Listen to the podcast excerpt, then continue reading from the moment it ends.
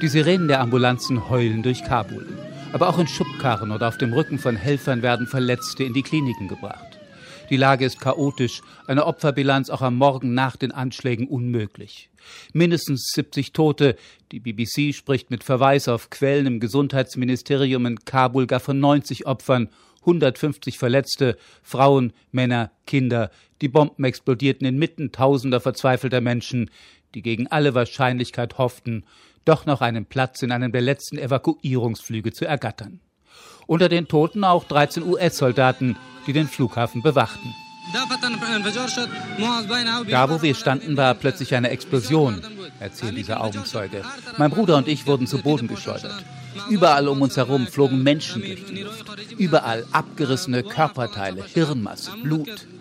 Die Leute begannen panisch wegzurennen, bestimmt 400 bis 500 Menschen. Wir haben Verwundete herausgetragen. Sehen Sie, meine Kleidung ist komplett blutbesudelt. Zwei Selbstmordattentäter hatten sich inmitten der Menschenmenge am Flughafentor Abbygate in die Luft gesprengt. Nach den Explosionen feuerten andere Täter mit Sturmgewehren in das Chaos. Ein weiterer Sprengsatz detonierte in einem nahegelegenen Kabuler Hotel, Dort werden britische Staatsbürger und gefährdete Afghaninnen und Afghanen auf ihre Evakuierung nach Großbritannien vorbereitet. Die Terrororganisation Islamischer Staat bekannte sich inzwischen zu dem blutigen Anschlag. Der IS in Afghanistan agiert unabhängig von den Taliban und tritt für eine noch extremere Auslegung des Islam ein. In den vergangenen Tagen hatte es zunehmend Warnungen vor Anschlägen der Terrormiliz rund um den Flughafen gegeben. Die amerikanische Botschaft in Kabul hatte alle US-Bürger aufgefordert, das Gebiet um den Flughafen sofort zu verlassen.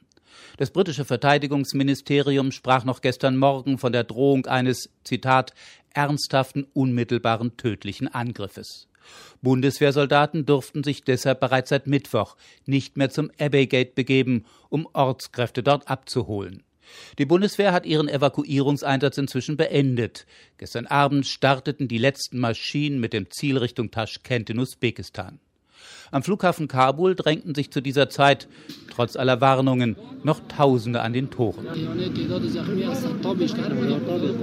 Die Explosion war wirklich gewaltig, erzählt ein Augenzeuge dem afghanischen Fernsehsender Tolo TV. Mindestens einer der Sprengsätze detonierte innerhalb der meterhohen Mauern, die eigentlich zum Schutz gegen Bombenanschläge gebaut wurden, in diesem Fall aber die tödliche Sprengkraft nach Ansicht von Sicherheitsexperten noch verstärkten